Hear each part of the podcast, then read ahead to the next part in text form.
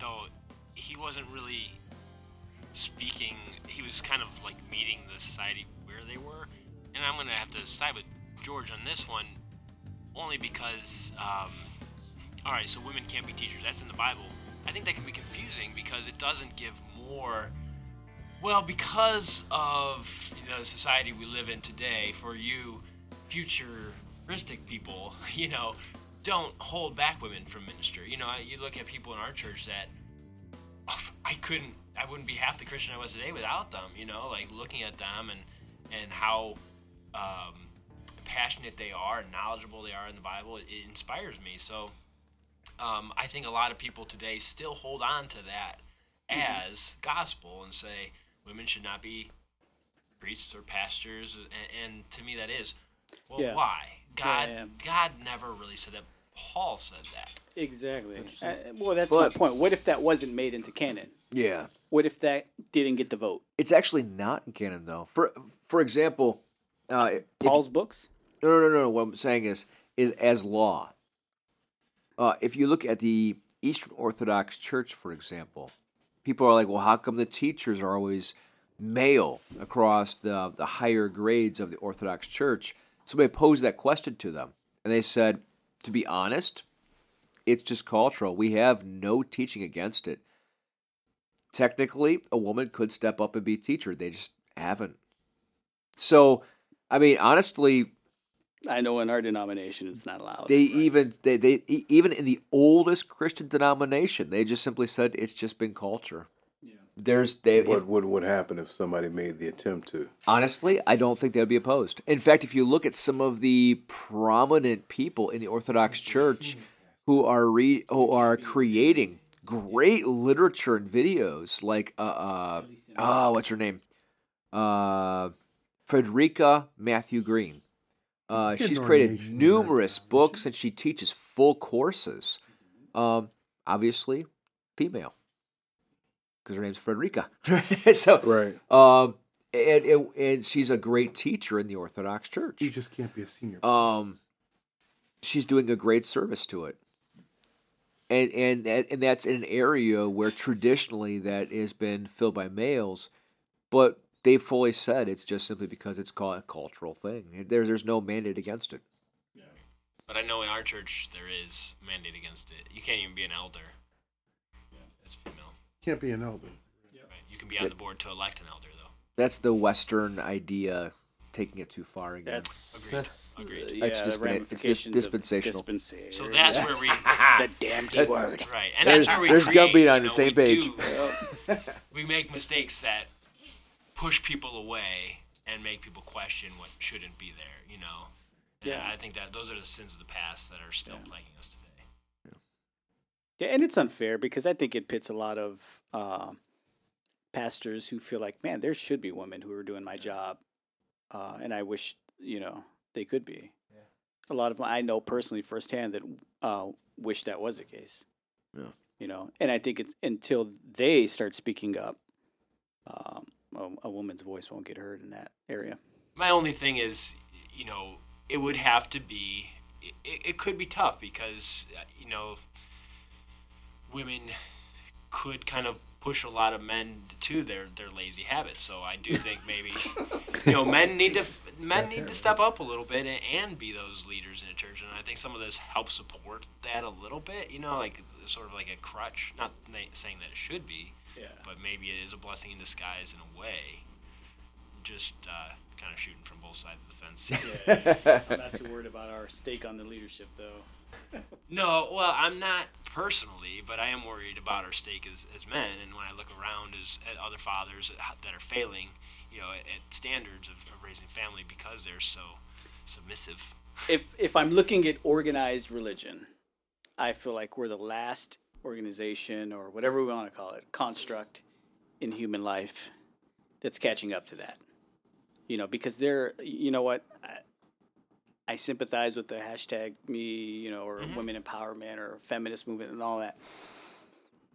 But there are a lot of women in high places. No, no doubt. Like at Oprah, no doubt. Exactly. Powerful. Like an Oprah. influential. Yeah. Uh, the presidency doesn't even, you know, matter to her. it's like, yeah, that's just not for me. She could pretty much tell the president. But you know what? what? do, you know? Yeah. I mean, the fact that she could even just like wave it off like that. You know what I mean? Look at the uh, the lady from uh, I think it's Amazon. Uh, I know not Jeff Bezos. I know he owns it, but there's a the woman under him pretty much runs the ship. Yeah. You know, and there's so many other powerful women out there. Pepsi, the, the woman's a CEO. The CEO of Uh, Key is a woman. Yahoo, right? Yahoo's ran by Most Mari- powerful woman banker in America. Yeah.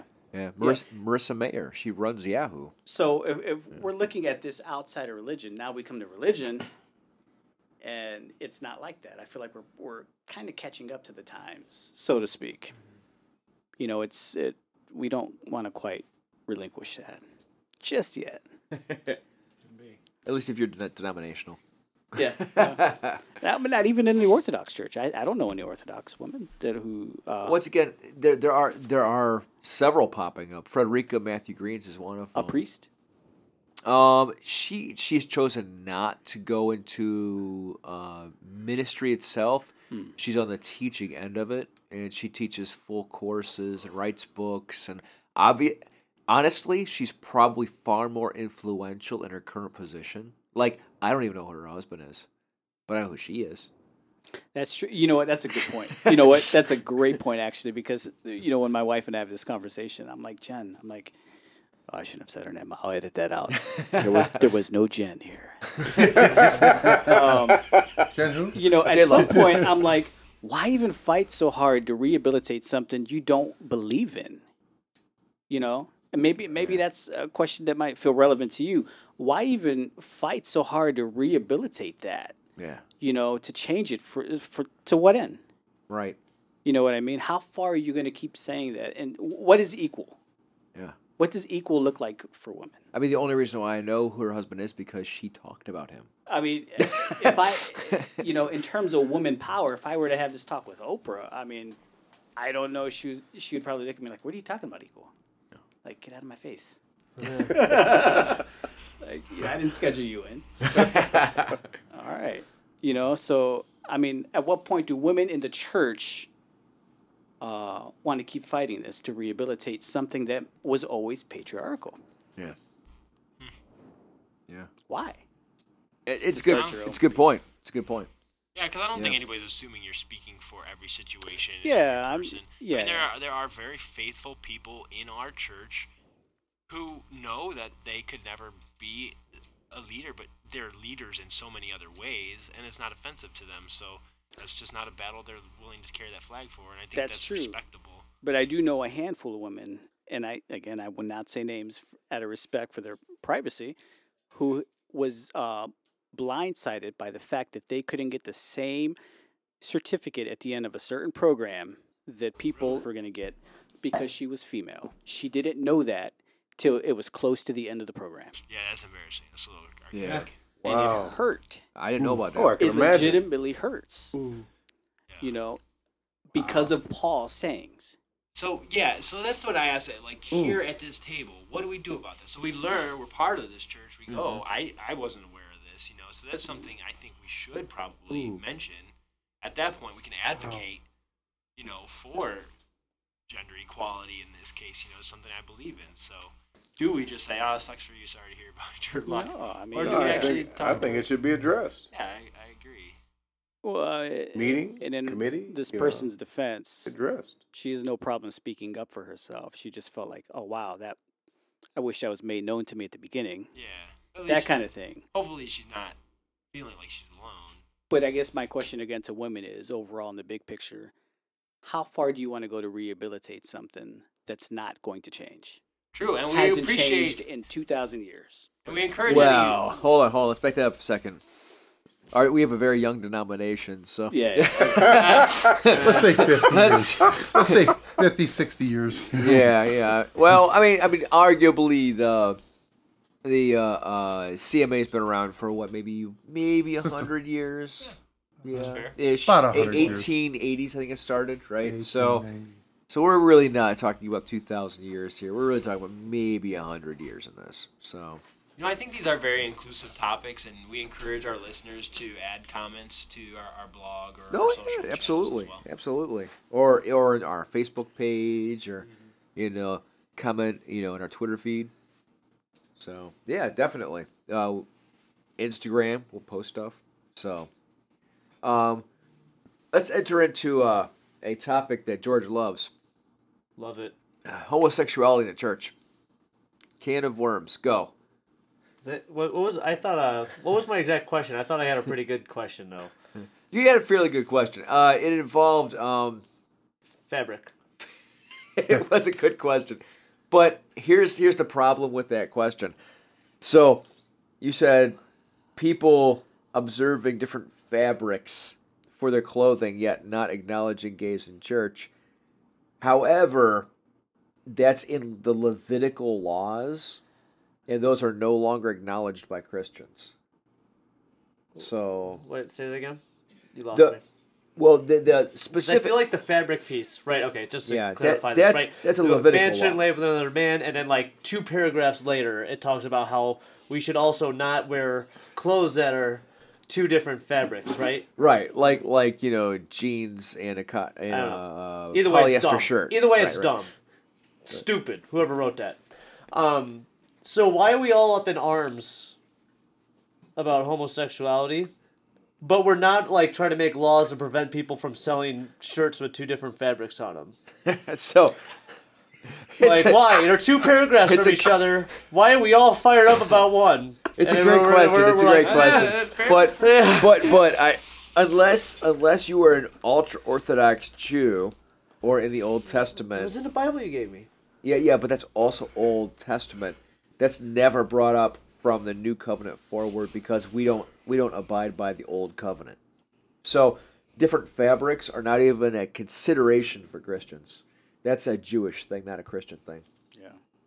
So Could you explain it? You're a dad. You got young kids. So- Yeah. unless you're a I gotta learn this quick. Yeah, unless, unless you're a Talmudic Jew, this does not apply to you. See, it even rhymes. So you re- can remember that next time. Unless you're a Do- do Talmudic Pneumatic device Jew, for me. it does not apply to you. Isn't that a bumper sticker? I've seen it. We'll have those for sale next week. No, that's gonna be that's gonna be Gumby's sticker on Okay, our, on so our now website. you got the second can of worms to uh, So, attack. okay, so now we're going to branch out into homosexuality in the Christian church. We're going to make this kind of brief because this could easily be a two-hour show on this. Right. I think it's a So- two-hour show. It's planned, isn't it? What's that? I think we have it planned, don't we? We do in the future. So we're gonna make this one kind of sort of brief. Um in Catholicism they did kind of address this. So if you go in it says right here in 1980, a Roman Catholic priest, Father John Harvey, along with Franciscans, Friar Benedict Groeschel, CFR, formed the Courage Apostolate for people who wanted to live a Catholic, spiritual, chaste life in fellowship, truth, and love, but had same sex attractions. The Courage website reports that over 1,500 persons are involved in 111 chapters around the world. The chapters are self supporting and exist with the permission of the diocesan bishop. The solitary aim of the apostolate is to help individuals gain a greater understanding and appreciation of the church's teaching, especially in the area of chastity. The website lists five goals that were created by the founding members that are read at the start of each meeting. Each member is called to practice in daily life. They are 1. Chastity. Live chaste lives in accordance with the Roman Catholic Church's teaching on homosexuality. 2. Prayer and dedication. 3. Fellowship. 4. Support. And 5. Good example. I didn't read all of the explanations for each one, but more or less each one of those examples is to live a good Catholic chaste life so that that way you don't fall into temptation and live outside the bounds that the Roman Catholic Church has allotted for people individually. Go. Me just right after all that, yeah, just yeah, go, go, go. Go, go, go, go. Just go, just go, go, go, go, go, go, go, go. Um, right. Um, I, I don't know. Again, a lot to digest. I'm just I'm just gonna go for it and just say they're not hurting anybody. Let them get married. They're not hurting Did you anybody. just miss everything I just read? Yeah, you- that's not true though. I know. Like what you're trying to do is you're trying to uh, you- you're making it sound like they're trying to head in that direction, but that's not where we're at right now.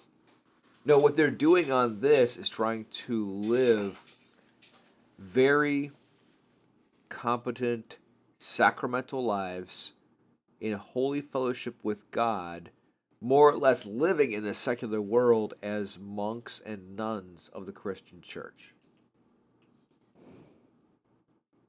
So, what you're saying is that Is these they feel these been groups of gays are living these secular secular lives as monks and whatever in the church. they they've chose in their lives to live a higher calling in their life rather than just simply submit themselves to a standard secular lifestyle. They've know. What do you- chosen I don't know what's there for me to debate there. They've Good chosen to rise above their individual passions to try to submit to a higher calling. Oh. So, okay. So they're trying to suppress what they're feeling so they can live a more Catholic lifestyle. Is that what you're getting at? Yes. Yeah, I disagree. Let them be them. Let, let love is love, man. But they're not hurting anybody, Not saying they are. right? So, so the question is this: Okay, so if you look at the, the, um, is you're talking about marriage. So, so you can either look at it from a secular point of view, where marriage through a government, or marriage through a church. Church standard says can't, and the church be allowed to say no. However, with the government is already they got their hands in there and got it all dirty. they got it all dirty, I but they with can you say, but they say that if if the government says you you can get married, so you can go to the justice of peace and get married, and it's legal tender, right? Right? But it's not acknowledged by the church, Right? and and why should it? Because they're not a member of the church, anyways. When you come at it from that I get what you're saying, and one I always I kind of always had this thought in the back of my mind that like really the government should just stay out of marriage anyway. Um but Agree. and that way everyone could just, you know, yeah, right, then we could all be happy getting married underneath our own terms. Yeah, I don't know. I don't think I think I disagree with the church. I think uh, gays should be allowed to get married. Um, and again, I'm just going back where I'm looking at. There's uh, by allowing that, we're just allowing more love. We're not. No one's getting hurt. No one's getting hurt. So I, I think it should be allowed, and I think it's just something I disagree with the church about. I guess Okay. no one's getting hurt. yeah, I, I I, guess- think there's a chance that people can not fulfill their potential. So, putting certain guidelines on my life helps me get more out of me than than not having these guidelines, having these these rules and regulations. You know, so I I can't speak, you know, because I I have certain certain beliefs. So I take what the Bible goes and I and I kind of do my best as a human to understand maybe what God's going for here. But I, I do know a lot of homosexual couples who aren't happy, and I know mm. marriage didn't give me happiness. Am I happy with my spouse? Yes, but it's not because of that. And when I read Paul, it does give me food for thought to say, I was never really taught that not having marriage was an option. I do think this forces us to think what are the options? If I'm attracted to the same sex, does it absolutely mean I have to, you know, try to pursue this? No, not necessarily. There could be another calling. If I'm attracted to, and not to say this is it, but there are certain things where you have to say, no, my attraction's immoral or my attraction is not a good thing. And I mean, I, I'm attracted to a lot of stuff, and I shouldn't partake in it all. And and so at that point, there is a line somewhere that has to be drawn. right? I just don't think it's um. I don't think it has to be with uh, with gender. I agree. A line has to be drawn somewhere, and you know, I think we could probably find similar things we agree on, like age, right? you know, and that's uh, you know how that's changed over time or whatever. But uh, again, I don't know. I, I just when I when I when I talk about homosexuality in the Bible, it's just it's not hurting anybody. There's there's not no one's getting hurt. It, it's not you know those those homosexual couples do not affect us in any other way. We're just allowing them to be happy, and we're allowing them to have you know a certain. Um, we're letting their love be represented through marriage, and I think that's fine. I don't know. I just disagree What by if- not allowing them. What if let's let's use attention deficit disorder. Okay. It's a very common thing now, and I think a lot of us 40 and up probably had it, and it just wasn't a thing. If you look at a lot of this, and they're so different, so you can't take one and say it's the same. But it's like it's almost a superpower in certain areas where you can you can fo- you can hyper focus on one thing and you can tune everything else out, and that's one form of this attention deficit disorder. well, you give someone a drug and take that away from them and now they're more normal so the parents can now understand and work with the child better. But you're almost taking this this ability that they were created with away.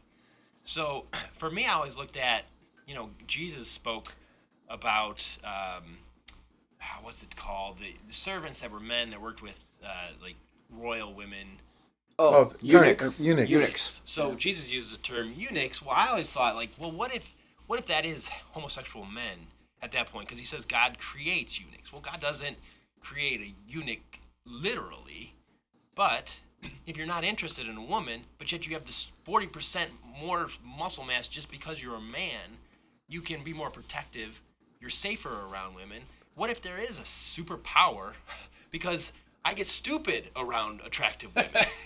you know, other people wouldn't. You know, so I, I just say I can't I can't say that hey, your thought of happiness will actually get you to your potential. You might not know what I don't know what will make me happy, but if I seek God and trust God, potentially I'll be even more happier than I could even imagine. So that's my only caution there. I'm I I, I don't have a rigid stance.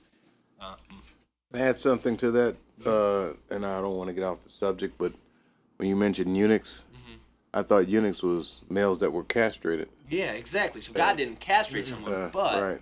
That's actually a misconception. okay. Okay. Eunuchs are are not always made eunuchs. Sometimes they were simply volunteers. Oh, okay. So, and in fact, that's true. That's true. Eunuchs were not always made eunuchs. You may be right. I don't know any man. I can pull. Eh. Up, I can pull up historical context for that. Yeah, I'm sure you could. Uh, uh, Yeah, not eunuchs, us. eunuchs, Not were- us. eunuchs were not always physically made to be eunuchs. A lot- Sometimes they were just simply people who were allotted by the king to be over specific, like say harems and stuff like that. It does. It does not mean that they were castrated. Uh, in, and in addition to fast forwarding to modern day slavery, for those who worked the for the uh, slaves who worked in the big house, that was another thing. They usually were castrated males. So, Mhm. but anyway, that was just my two cents on that. no worries. brought up.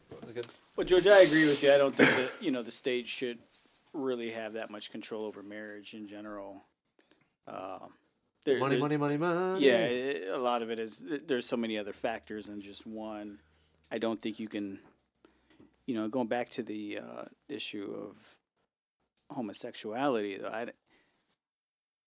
you can't legislate those types of things any more than we can legislate morality. You know what I mean? Right, it's tough. I think you make a good point. Nobody's hurting things. anybody.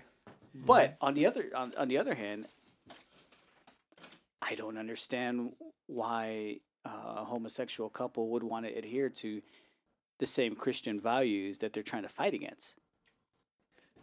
Yeah, Okay, so I have a parlay into that, but go ahead. That's exactly. Yeah, i- it's baffling to me. Like, all right, you know that historically speaking, the Bible's against homosexuality, but yet you you want to adhere to its rules of being married. Right. I, No, I think I'm fine. With, I think I get it. I mean, I, I do think there is a uh, um, I think there is a uh, desire that you know again like right I'm not I don't know like I'm I'm the uh, skeptic the agnostic here and I'm a, I'm right I'm abiding to your Christian rules of marriage. There, there's something to it like I want to be That's a good point. Yeah. I want to uh you know I want to be I want me and my partner to be represented you know I want What- us to be binded and have that kind of confirmed unity. Like I don't know it's a beautiful thing right? We're all married here right? So Yeah, no, that's a, that's a, that's a really good point. You know, there's sometimes my wife and I talk, and we're like, man, I wish we were legally separated because we'd make more money in taxes. right But know, you couldn't visit her. Now, right.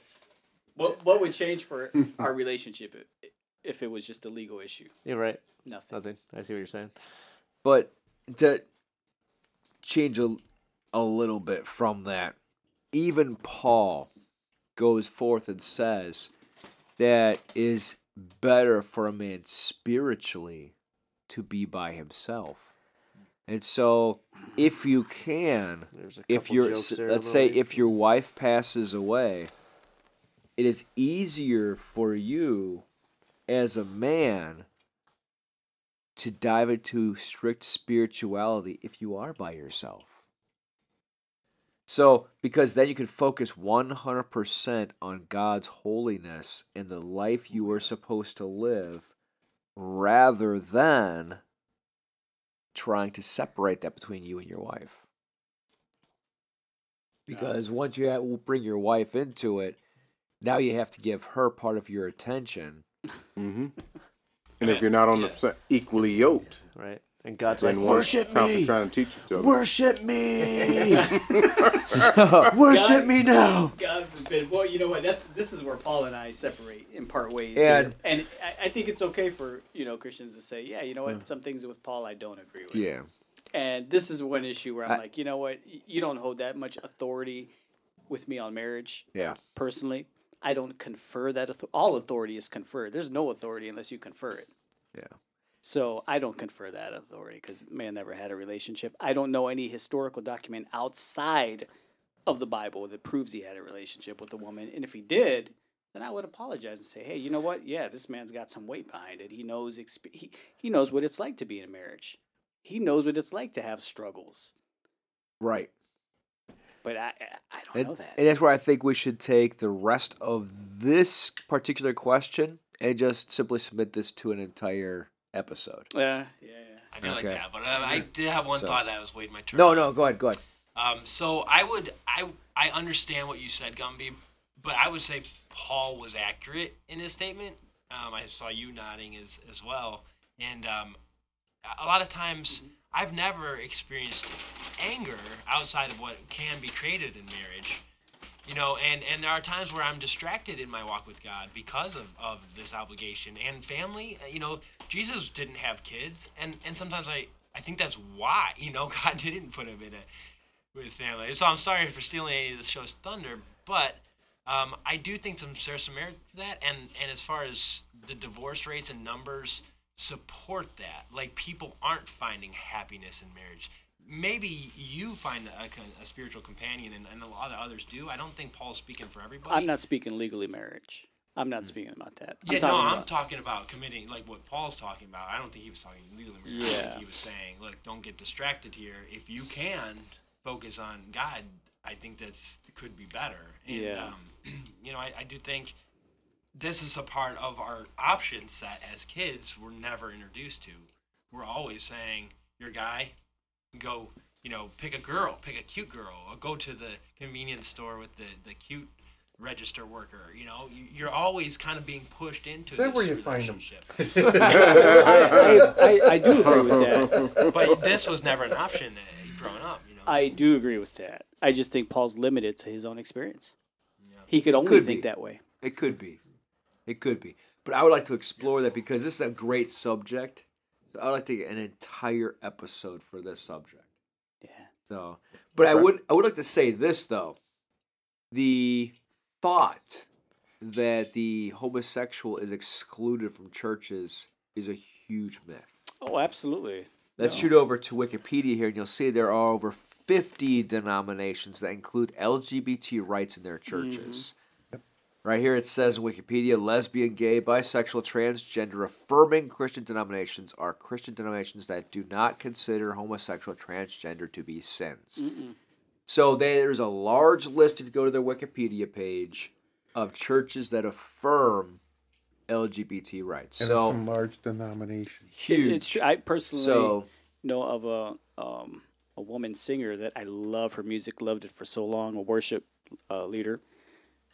I won't say her name, um, but it is public information. Well, I guess I can if it's public, right? yeah, Um, she, absolutely. Uh, Vicky Beeching. For the longest time, uh, she led worship. She put all these albums out. Great worship leader. We used a lot of her music in church.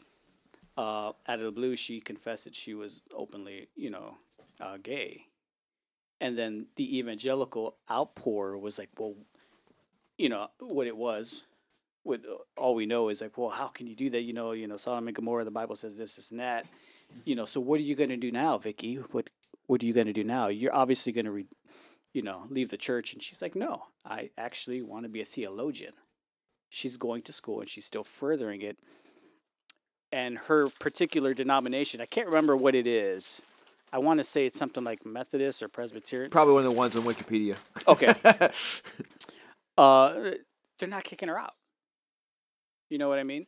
It's it's. Uh, I hate to say, it, but a lot of the times it comes from the evangelical West that is so quick to want to throw them in the yeah. under the bus. So I mean, there there is, and that, that's why we're going to tackle this subject in a future It's a episode big subject, because yeah. it's a huge Yeah. subject. And uh, I'm not going to completely condemn everybody. I'm not going to completely support anybody. I'm going to wait until a future episode when we can really cover this topic, you know, as an entire topic for at least an hour, maybe two. And part we two can- is mixing fabrics, right? We're gonna try that. We're gonna try that. I really think that cotton and polyester can blend well. Cheap shot, man. Don't do it, though. Cheap shot. Hey, it's your Bible, not mine.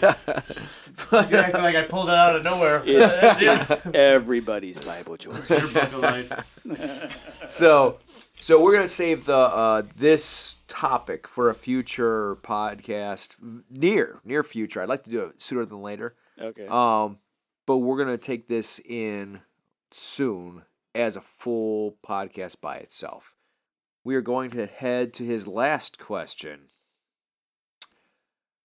and this goes to sodom and gomorrah oh boy. Send it on a high note, huh? I want to remind you of something you already know very well. The Lord who once saved a people out of Egypt later destroyed those who didn't maintain their faith. I remind you, too, of the angels who didn't keep their position of authority but deserted their own home. The Lord has kept them in eternal chains in the underworld until the judgment of the great day. In the same way, Sodom and Gomorrah and neighboring towns practiced immoral sexual relations and pursued other sexual urges. By undergoing the punishment of eternal fire, they serve as a warning. Now, that's from the book of Jude. All right. Jude is only one chapter, so I'm not going to tell you which chapter it is.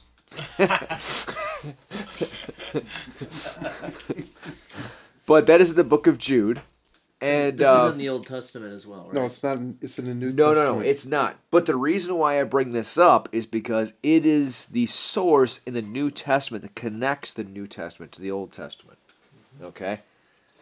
Everybody is always like, hey, how come God rained fire down on Sodom and Gomorrah? And that was a good question. This is why I saved this for last because this one's a little complicated. Okay. And you're like, you had two questions on this one. You said, uh, how come they wanted to do away with the city because of quote unquote homosexuality? And how come, because of children and such, in that city could God rain fire down upon it? Yeah, and I have more Okay. questions on that. Two, why did he send a, uh, why did he send the angels down to investigate when he already knows he's God? Okay. Um, why did they want to give up his daughter to the? Remember, he's like, "Don't kill these angels. Here, take my daughter." I hate to say it, but that's the easiest part of the question. Go ahead. And and uh, so that and then oh, I just think it's ridiculous. For no reason, the the mom turns around and turns to salt. Okay. So let's start with the daughters. Okay. so on the daughter's side of it, that has nothing to do with God. Um, that actually has to do with Semitic culture. That has nothing to do with God. Um, in Semitic culture, if you brought guests under your wing, and remember, this has nothing to do with God. in Semitic culture, if you bring people under your wing, you have assigned yourself as their protector, even if that means putting your family members in danger because you have allotted yourself as the protector of the people you brought under your roof. That has nothing to do with God, it has everything to do with ancient Semitic culture. So, that is, I mean, unless you want to confront Semitic culture, Which I will confront with you because that one drives me crazy. so, But you but you can because then that's 'Cause- being anti-Semitic, isn't it? oh, Uh oh. let's Oh, I'm sorry. let's tackle that in a That's different the, that's the third too. beer talking. So that actually has nothing to do with any laws that God put forward at all. Okay, so that's the easiest part of that to solve. George, Okay. I have such an issue with that one too, man. I, I, I agree. good. I agree. I have three daughters, so trust me, I I take huge issue with that. Unf- but but we can't blame God or even the laws God set forward on that because none of that parlays into the culture that it comes from. That is strictly culture. So there's nothing we can pull pull into that. Okay, well, just to sidechain that though. But does culture sometimes use God as the justification for their own laws? Absolutely. Look at Okay. them. all right. Ah, well. Anyway, yeah, there's certain parts of the United States where they claim. Anyway, let's move on. Un-American. yeah, wait, take parts of Salt Lake City. Anyway, uh, um, now next part of that question, um, pillar of salt. Once again, all we can say is that God gave all of them a warning. One of them disobeyed. It's kind of arbitrary, ain't it? it, see w- once again we don't know what caused it we don't know what manner of fire god rained down was it some kind of weird particle accelerator? I don't know. But whatever he used he told them not to turn around and she did. I have a feeling it could be because of whatever kind of substance or technology whatever he used it probably had to do with whatever he sent down. I cannot verify that because I wasn't there. Is this another polemic you. Thing? No, no, no. This is just what, whatever he sent down. He told them not to look. I don't know why. Just kind of, yeah, that's What- kind what- of just a weird arbitrary. Kind One of lady rule. turned around and looked at it, No, and she turned it to a quote unquote pillar of salt. That's interesting. I guess Yeah. what, I'm, what I'm asking is, outside the- the Bible, is there any other historical evidence? You know, did a huge volcano explode at that time? No, what I will say is that there actually is. If you look at the, uh, there actually is a place where they know Sodom and Gomorrah was, Mhm. And believe it or not, up on the hill there still is a small pillar of salt in the shape of what's quote unquote a human. So is that? Stop. And there is, there is, there is. It wouldn't Now- last that long. It shouldn't. It really shouldn't. But according to legend, so But again, I won't so- say it is, but, but- according to legend, But why, if you're God, all powerful, why even make that? Why even play that game? Why even make that rule? ah, now we enter into the fun part. Okay, so Thanks, George. hey, I'm gonna burn this place down, but don't look at it. I just want to. I just want to test you out here. once again, whatever technology we use, we don't know. But let's let's go into the reason why that happened. Okay, this is the far more interesting part. Right. far more interesting part. So, if you go to the Genesis 6 account, okay, it says that there were sons of God, okay, that mixed with the daughters of men, and they created these Nephilim giants because of the mixing of humans and angelic DNA. All right? Right in Genesis 6. What's interesting is it's not just the Bible talks about this.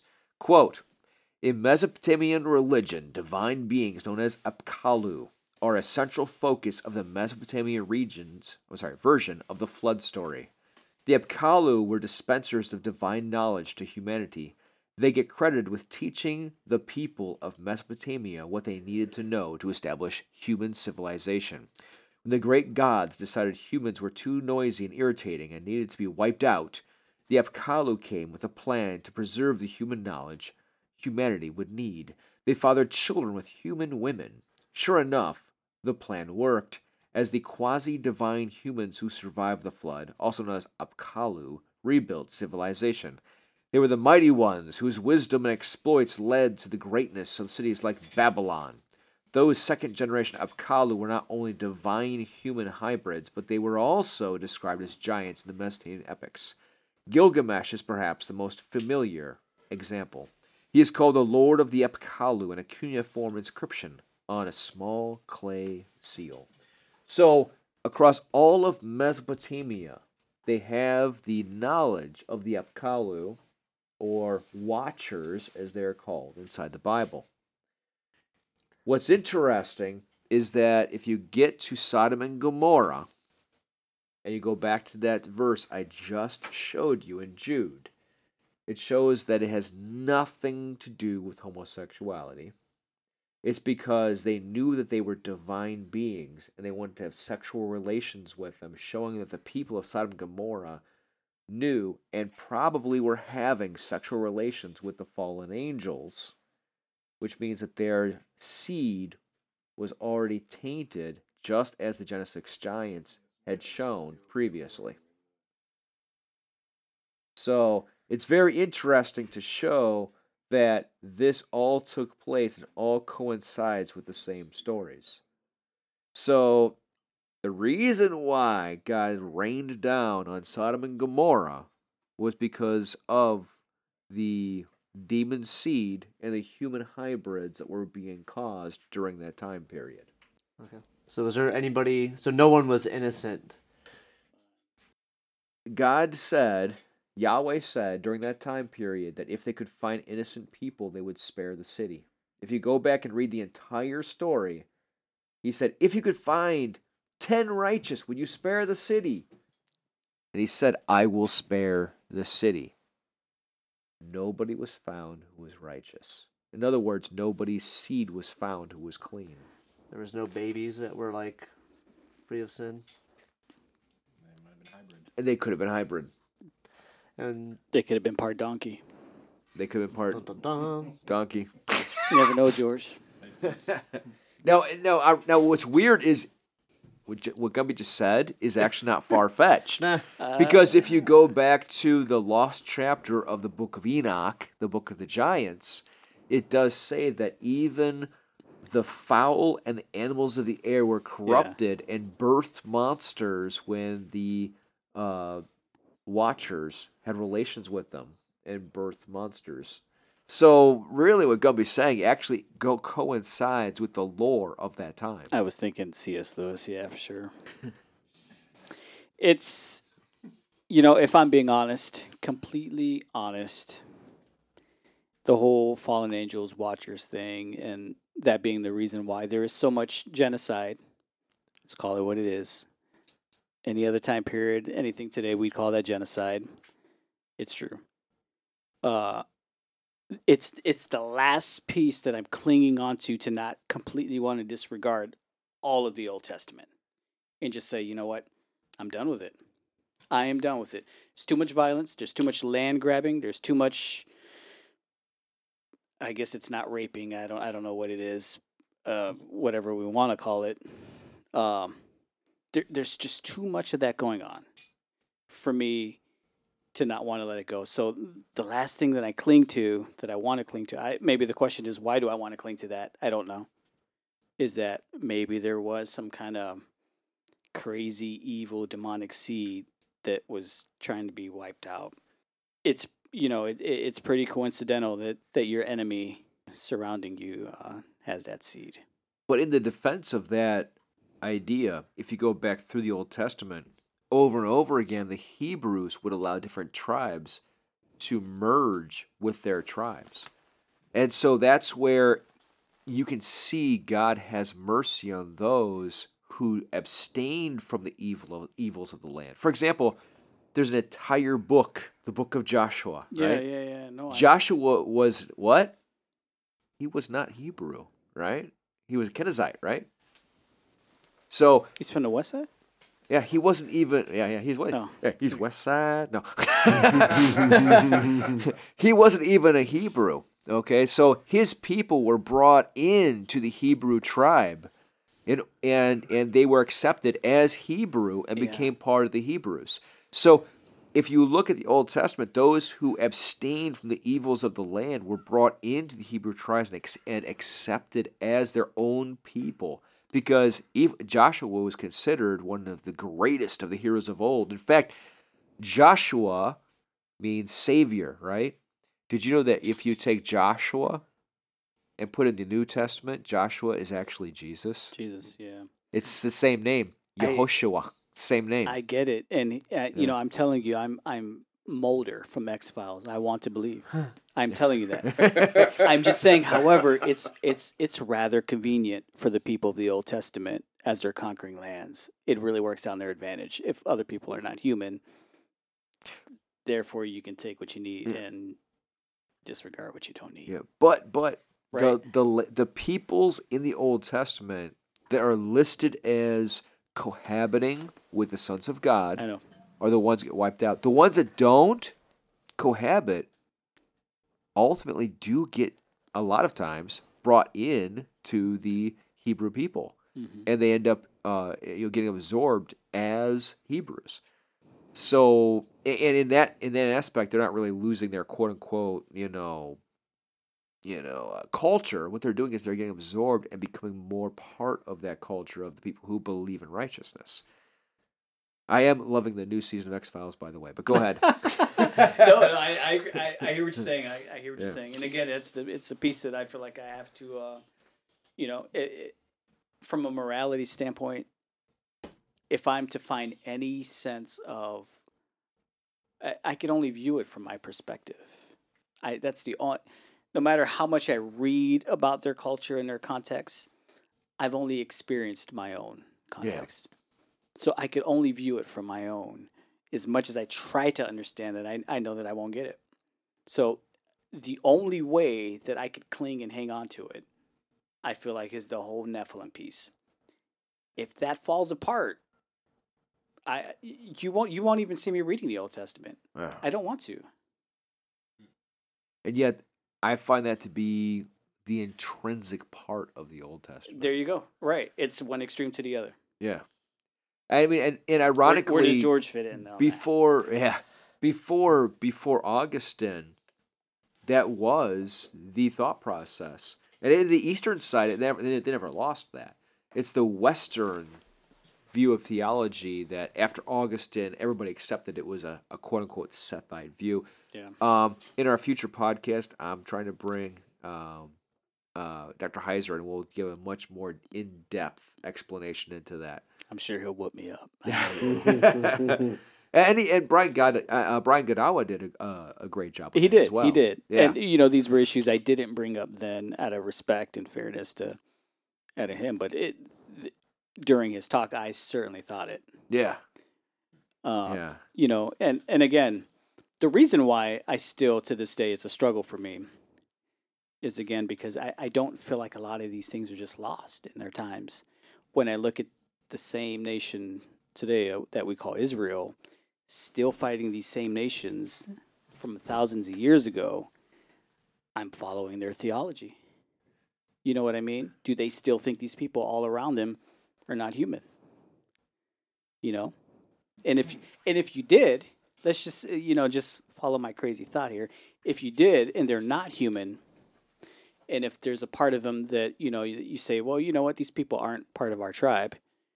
How much easier it is to just invade or or to conquer or or to drop bombs or whatever it is, and just to say, you know, it's a lot easier when you have that kind of rationale. Yeah.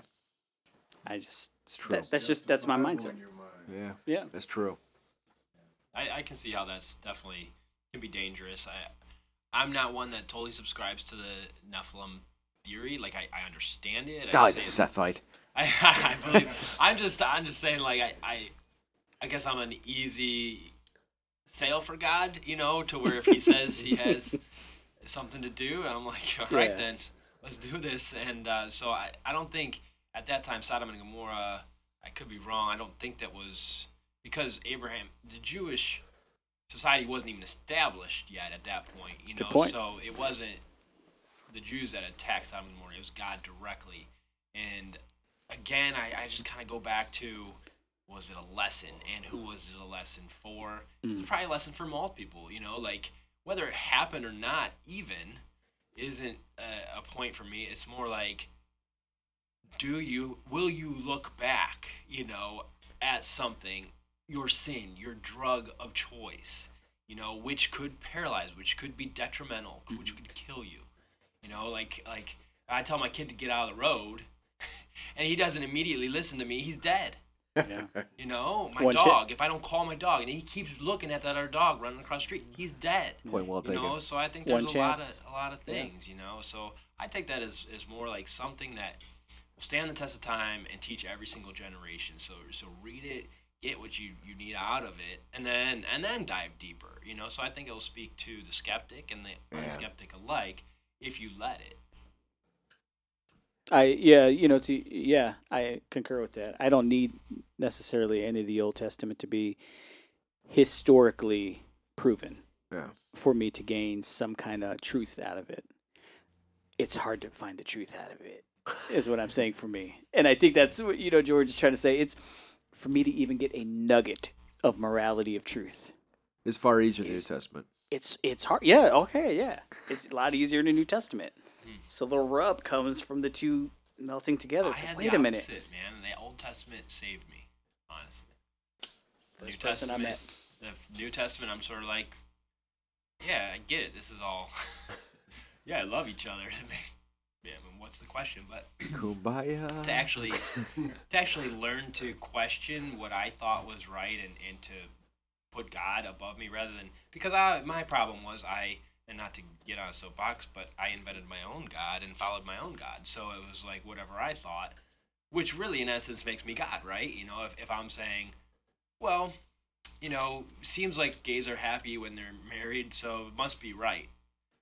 Um, I, I'm I'm using my perception to judge right and wrong, and and I realized, you know, that's that's not the case. I'm not. I don't get how do you because uh, I'd like to look at it through your point of view from the Old Testament. How how did that save you? How do you get it? because it was so far out of my comfort zone as far as away from letting everybody be happy. Um, it was so much like, oh my god, you know this this God is way more drastic than I thought he was. I thought he was simply do good to everybody and everybody should be happy and Did then it everything's scare you? Is that what you mean? Like it scared you into believing that? Honestly, my first reaction was to walk away from Christianity. My first reaction, I Well, committed. okay, that's where we part ways though, because I don't Yeah. look at the Old Testament as Christianity, Yeah, I, I and I have to get that in the open. I don't, and neither do Jews. And if a stream never rises Right, higher right. than its source, then we need to consider that because Orthodox Jews do not view the New Testament as any kind of sacred scripture like we do. So we put the two together; they don't. Interesting. But yet we pull their sources. So that's where the rub I always feel comes into play. they don't Orthodox Jews, Mm-hmm. which are what? What's the difference between a Jew and an Orthodox Jew? Rab- rabbinic Judaism as a whole do not. Uh, They for- don't recognize the New Testament as anything scriptural. The New Testament. Yes. They only Why re- they they only not? re- they only re- recognize the Torah, Well, Right, the Old Testament. depends on what the Old branch of Testament. Yeah, So why? Judaism you're in. So you're saying the stream never rises. So the Torah is the source. hmm So we should, as Christians. Wait, I'm not saying Torah is the source. Okay, that's what I'm asking. I'm saying if we consider the Torah is the source, then that's that's where I, I'm like I, I don't really get how you could be saved from that because when I look at Christianity, I'm looking at someone who follows the teachings of Christ, Christian Christianity. Like you follow the teachings and you live the way Christ taught us to live. That's that's my that's it. That's my view of Christianity. Oh. Yeah, see, I was the opposite. Like, honestly, I think the Old Testament speaks so much more to Christianity to me because it was like everybody who God chose ended up not really And living a, a great life and and like i feel like that's that should be we shouldn't really care about where we end up as much as we should care about our contributions that we make. You know, we shouldn't be about, hey, this hurts, this doesn't hurt. We should be about, this is impactful, this isn't impactful. You know, and to me, the change, it shook me up to hmm. where I didn't think I had to be happy. My happiness was no more the forefront. My owning three pairs of shoes was never no, was no longer my goal. You know, so to me, I think it speaks so much. And I liked I liked the consequence. You know, like I I'm more of a consequential person that, that inspires me, and um and knowing that if I look back, that's it. You know, I I I have to get this right as much as I can. I I think that's inspiring. I think motivating. Yeah. Does that And make you a it puts me out of control. sadomasochist? You might say, I'm submissive. That's the thing, man. I want him to be in control, honestly. And by the way, rab- rabbis are very offended by the word Old Testament. Oh, huh? Really? Yes. I can see that. It's Torah. Because Old Testament means it invalidates. To them, there is no New Testament. Right. Oh, okay. I, I'm fine calling So- it Torah. But again, that's where the whole conflicting part comes into play because we view it all as Uh, we want to view it. I don't know why. Sometimes we want to view it all as some seamless ideological construct of things. And for me, when George, when you look at the God of the Old Testament and you look at Jesus in the New Testament, what do you see? Oh, like how brutal the old one was, and the new one's kind of more. Is It- that what you're getting at? It's day and light, right? Yeah, right. So, I mean, it, I would imagine most people could see that. You know, I so it, it is it, it's conflicting. I Some people have seen that. That's where you get the uh, the demiurge, right? The demiurge inside the um, philosophical content would there be the contrast between the rageful God and the sympathetic God, right? So that and that that parlayed very heavily into Greek philosophy. But believe it or not, it does parlay nicely once you look at the rebellions across the New Testament, not just human, but divine. And when you look at those, I mean, they were heavily stated across even the Torah, right? Uh, from Genesis to Deuteronomy, um, going into the Psalms, it does speak heavily of the divine rebellion yeah, against the Creator. I yeah no Heavily I, agree. because God created a, a spiritual family and a physical family, and there's rebellions on both sides. It's not his fault. He created both on both sides. He created free Mhm. will. They both had a chance to choose. yeah So no I, I I do agree with that and I see that point. I'll even take it a step further. I you know I would almost feel like oh aha it's a slam dunk. You know L- look at the God of the Old Testament. Look at the God of the New Testament. Completely different. Completely opposite. Until I find out that Christ is quoting the Old Testament. all the time, and that and when he's not quoting the new, the Old Testament, Eh, he's quoting the Apocrypha. you know it, it he threw a jab at me and made me step back you know so i don't really know what to do with the whole piece yet all i know is that man i have some serious conflictions there You think it just Jesus talked about it from a different angle where the Old Testament is more like, uh, don't do this or else? and Jesus is like, do this because. You know what I mean? They're, they're saying kind of the same thing, just coming at it from different angles. yeah yeah yeah, And with yeah, a yeah. 2,000 year difference in messaging, you know, I feel like advertisements should change a little bit. You know what I I, mean? I agree i agree and so there was a different context then too.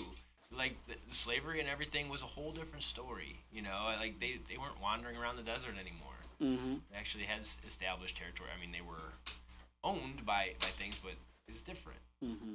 yeah that's true Yeah. Well, I think this has been a good podcast. We've uh, probably not answered all of George's questions yet, which is good because we want free, future episodes of Skeptic Skeptics Corner. There we go. No problem. Well, I'll just continue reading and I'll just keep highlighting my questions. wait a minute you're not ready to say the sinner's prayer Beautiful. Repaint thinner.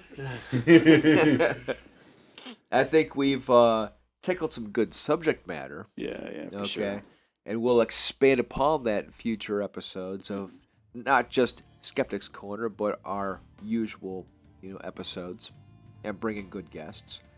Um, but hey, it was fun.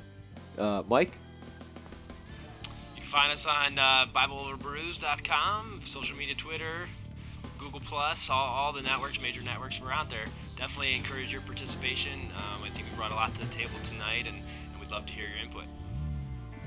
Kelvin, Had a great time. It's good to be back, and I look forward to the future. Steve, Good night. Adios. That's a racial slur. That's racist. good night, everybody.